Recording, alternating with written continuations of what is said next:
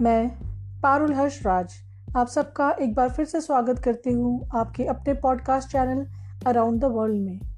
इस चैनल के माध्यम से हम हर तरह के विषयों की जानकारी आप तक पहुँचाने की कोशिश करते हैं।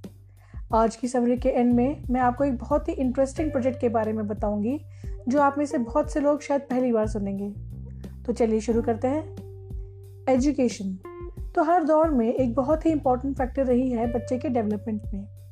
बच्चे का जन्म होते ही पेरेंट्स उसके भविष्य के लिए सोचना शुरू कर देते हैं और फिर एक रेस शुरू हो जाती है जिसमें failure is not at all an option parents हर मुमकिन कोशिश करते हैं कि उनके बच्चे बेस्ट से बेस्ट स्कूल में जाएँ, जिससे आगे जाकर उन्हें बेस्ट कॉलेज में एडमिशन मिले और फाइनली बेस्ट जॉब मिले। इस बेस्ट के चक्कर में कई बार अनकॉन्शियसली बच्चों पर इतना ज़्यादा प्रेशर आ जाता है कि वह झेल ही नहीं पाते और बहुत ही एक्सट्रीम स्टेप तक उठा लेते हैं। एक बच्चे की पर्सनैलिटी में एजुकेशन के अलावा उसके घर का इन्वायरमेंट उसका फ्रेंड सर्कल और उसके जीन्स भी बहुत ही इंपॉर्टेंट रोल प्ले करते हैं। इसका उदाहरण ये है कि हमने कई बार देखा है कि डॉक्टर का बच्चा डॉक्टर ही बनता है और बिजनेसमैन का बच्चा बिजनेसमैन ही बनता है। हालाँकि हमेशा ही ऐसा हो, ऐसा ज़रूरी नहीं है, क्योंकि बहुत बार बहुत ही वर्स्ट कंडीशंस में रहकर भी बच्चे आगे निकल जाते हैं। स्कूल से तो बच्चा एक कॉन्शियस एजुकेशन लेता है पर अनकॉन्शियसली भी वह अपने आसपास के एनवायरनमेंट से, आसपास के लोगों से भी काफ़ी कुछ सीखता है। जब स्कूल्स नहीं हुआ करते थे, तब भी सिर्फ़ ऑब्जर्वेशन से ही हमारे ऋषियों ने काफ़ी कुछ सीखा और सिखाया। पहले के ज़माने में आश्रम सिस्टम ऑफ़ स्कूलिंग हुआ करती थी, जिसे गुरुकुल भी कहते थे, जिसमें बच्चे अपने घर से दूर रहकर, अपने टीचर के साथ में रहकर शिक्षा ग्रहण करते थे। समय बदला और साथ ही एजुकेशन का स्ट्रक्चर भी बदला। प्रॉपर स्कूल्स बने और सरकार द्वारा इसका संचालन शुरू हुआ। और आज के दौर की बात करें तो चौंतीस साल पुरानी एजुकेशन पॉलिसी को बदलकर एक नई तरह की पॉलिसी को कैबिनेट की मंजूरी मिल चुकी है और अब नए तरह से बच्चों को पढ़ाया जाएगा। हम में से ज़्यादातर लोगों का ऐसा सोचना है कि आज की डेट में बच्चा के स्कूल में जाएगा, ये भी एक स्टेटस सिंबल बन गया है। अच्छे और समृद्ध परिवारों के बच्चे गवर्नमेंट स्कूल्स नहीं जाते, बल्कि प्राइवेट स्कूल्स में एडमिशन लेते हैं, जहाँ का इंफ्रास्ट्रक्चर फ़ीस सिस्टम काफ़ी एक्सपेंसिव होता है। ज़्यादा फ़ीस यानी बेहतर सुविधाएँ, बेहतर टीचर्स बेहतर focus on personality development of a child हमारी सोसाइटी वैसे ही कई तरह से डिवाइडेड है on the basis of caste custom creed etcetera but शिक्षा पर तो सबका सामान्य अधिकार होना चाहिए। सबको एक सामान्य शिक्षा मिलनी चाहिए, तभी हमारे देश की तस्वीर बदली जा सकती है। क्या नई एजुकेशन पॉलिसी में इन बातों पर ध्यान दिया गया है? ऐसे ही कई सवालों को डिस्कस करने के लिए आज के एपिसोड में मेरे साथ जुड़ रही हैं नेहा शर्मा जी, जो कि एक यंग और पैशनेट टीचर हैं और इन्हें 15 इयर्स का इन ऑल टीचिंग एक्सपीरियंस भी है। Welcome Neha ji. My very first question to you is why is education important I mean अगर हम सक्सेसफुल लोगों की लिस्ट निकालें तो most of them were school dropouts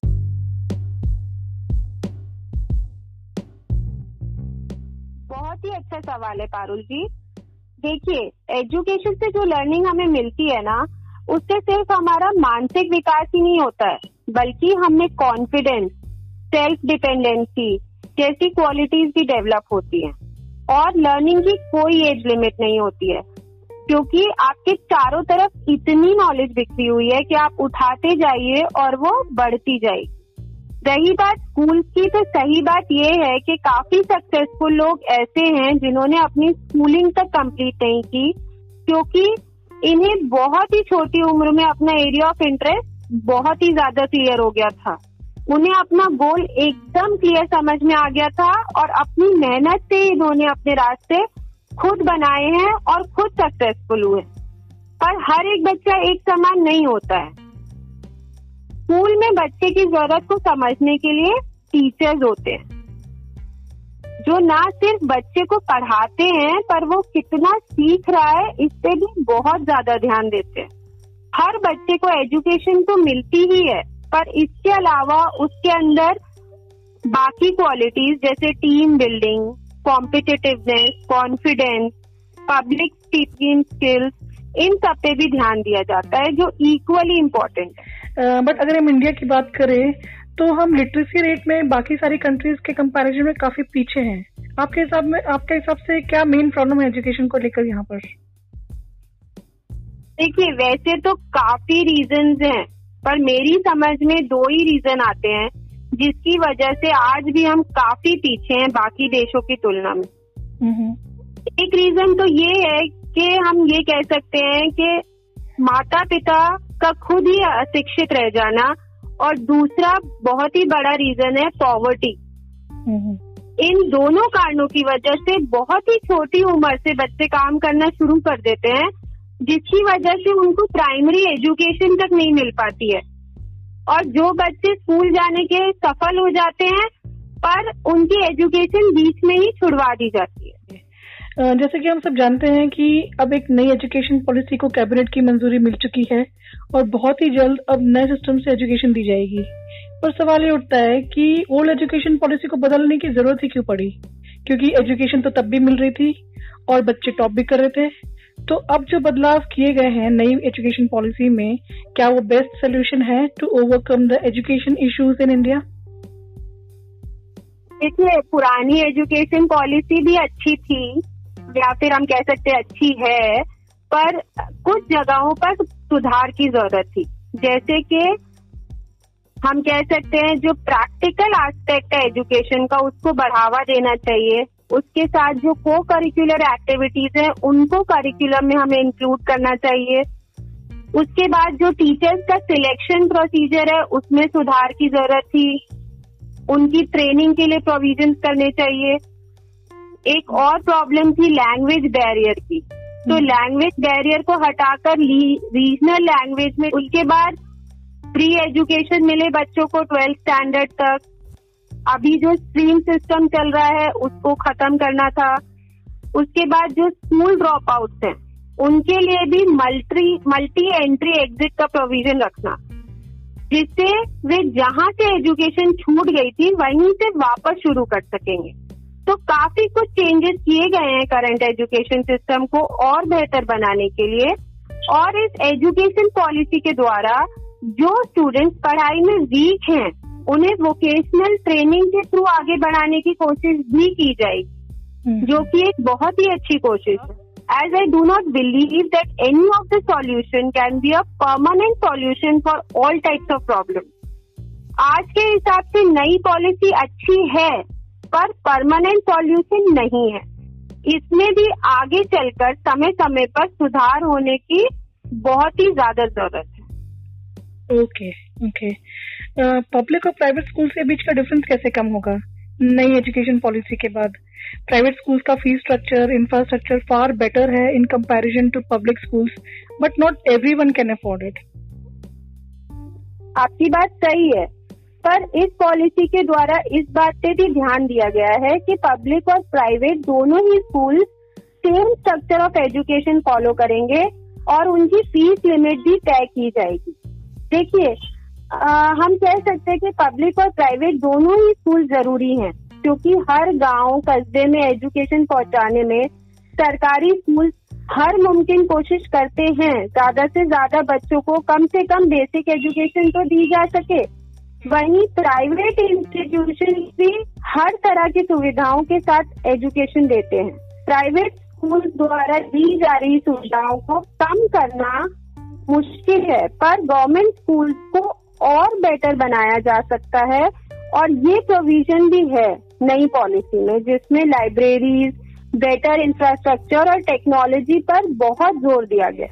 okay okay, ये पॉइंट तो बहुत अच्छा है कि अगर ये इंफ्रास्ट्रक्चर को और डेवलप कर लेते हैं और बेटर लाइब्रेरीज जिससे जो स्टडी मटेरियल है अगर वो स्टूडेंट्स तक पहुँच जाता है तो इससे काफ़ी कुछ बेटरमेंट हो सकता है गवर्नमेंट स्कूल्स का भी अगर हम स्टेटस की बात करें तो। जी हाँ इससे सेल्फ स्टडी के बहुत सारे और नए दरवाजे खुल जाते हैं बच्चों के। बट हर एक बच्चे का आईक्यू लेवल अलग होता है ना।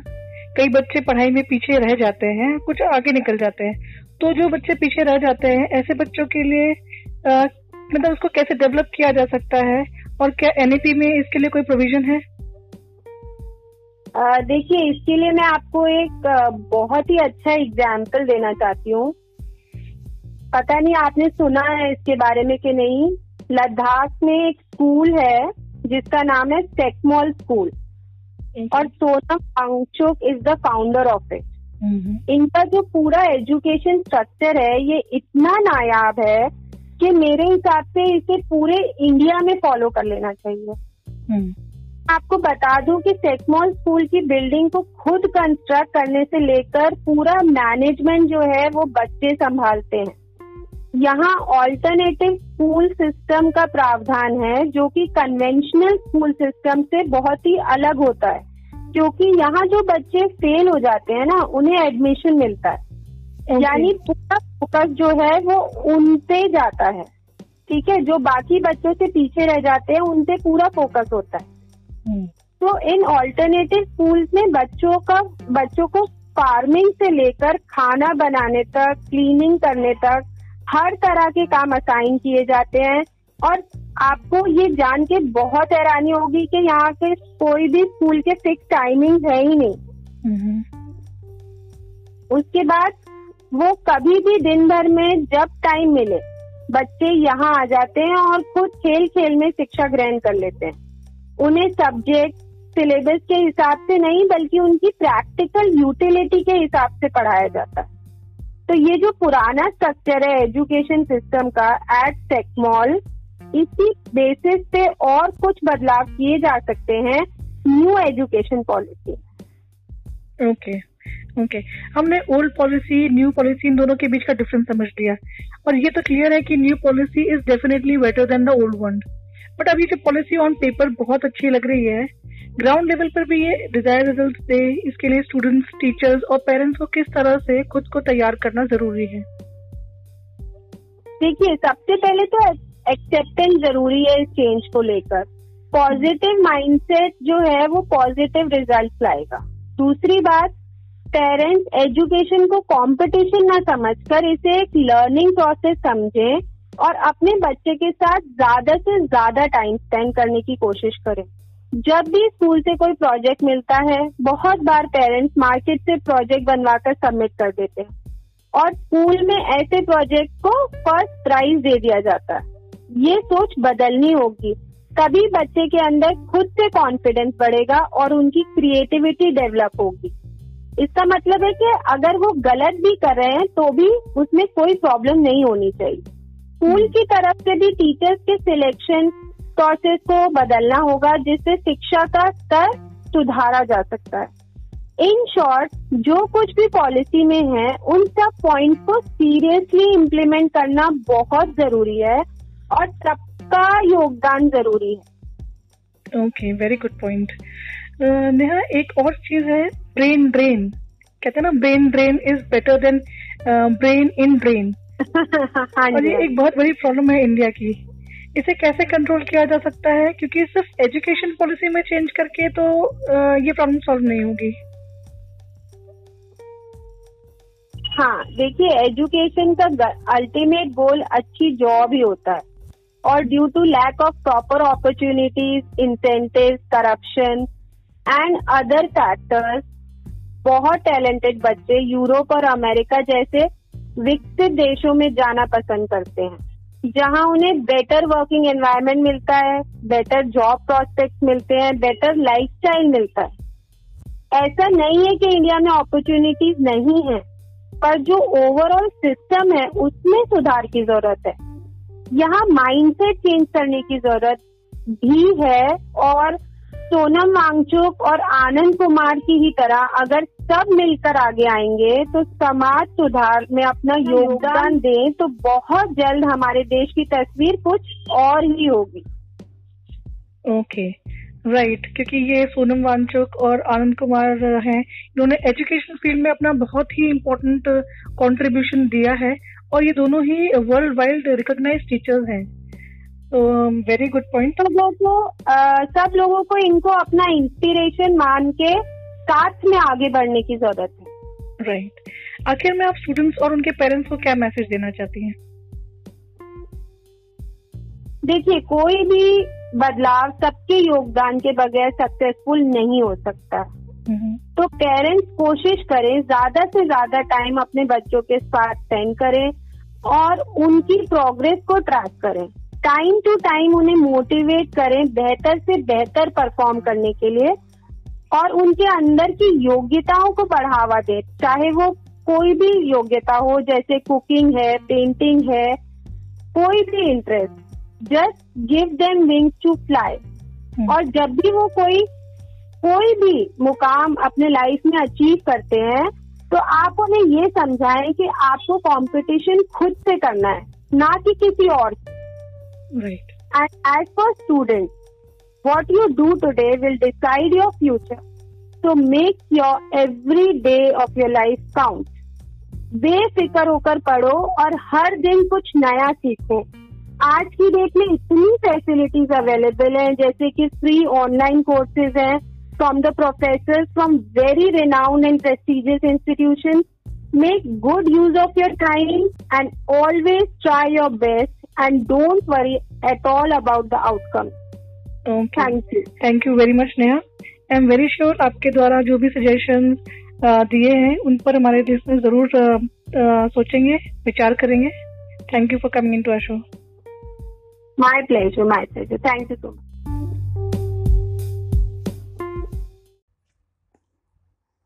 इससे पहले कि मैं आप सबसे विदा लूँ जैसा कि आपसे इस एपिसोड के शुरुआत में प्रॉमिस किया था अब मैं आपको बताती हूँ आइस स्तूपा प्रोजेक्ट के बारे में।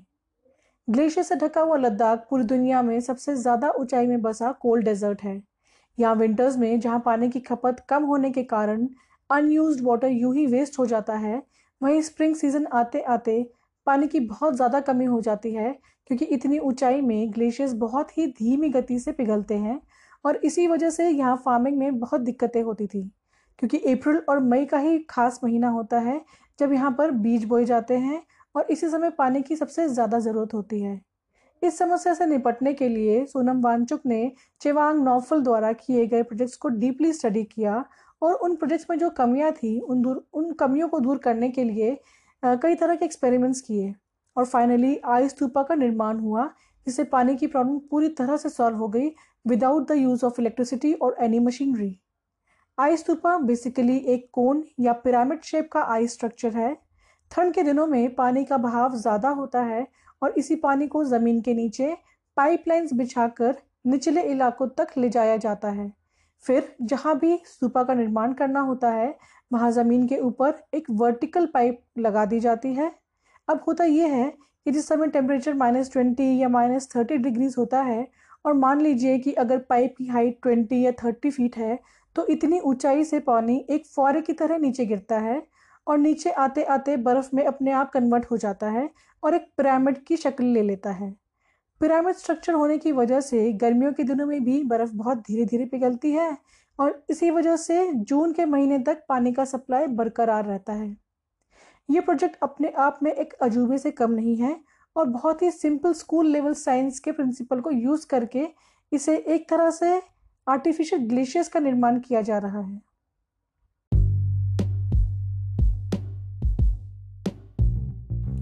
इसी के साथ हमारा आज का एपिसोड यहीं ख़त्म होता है।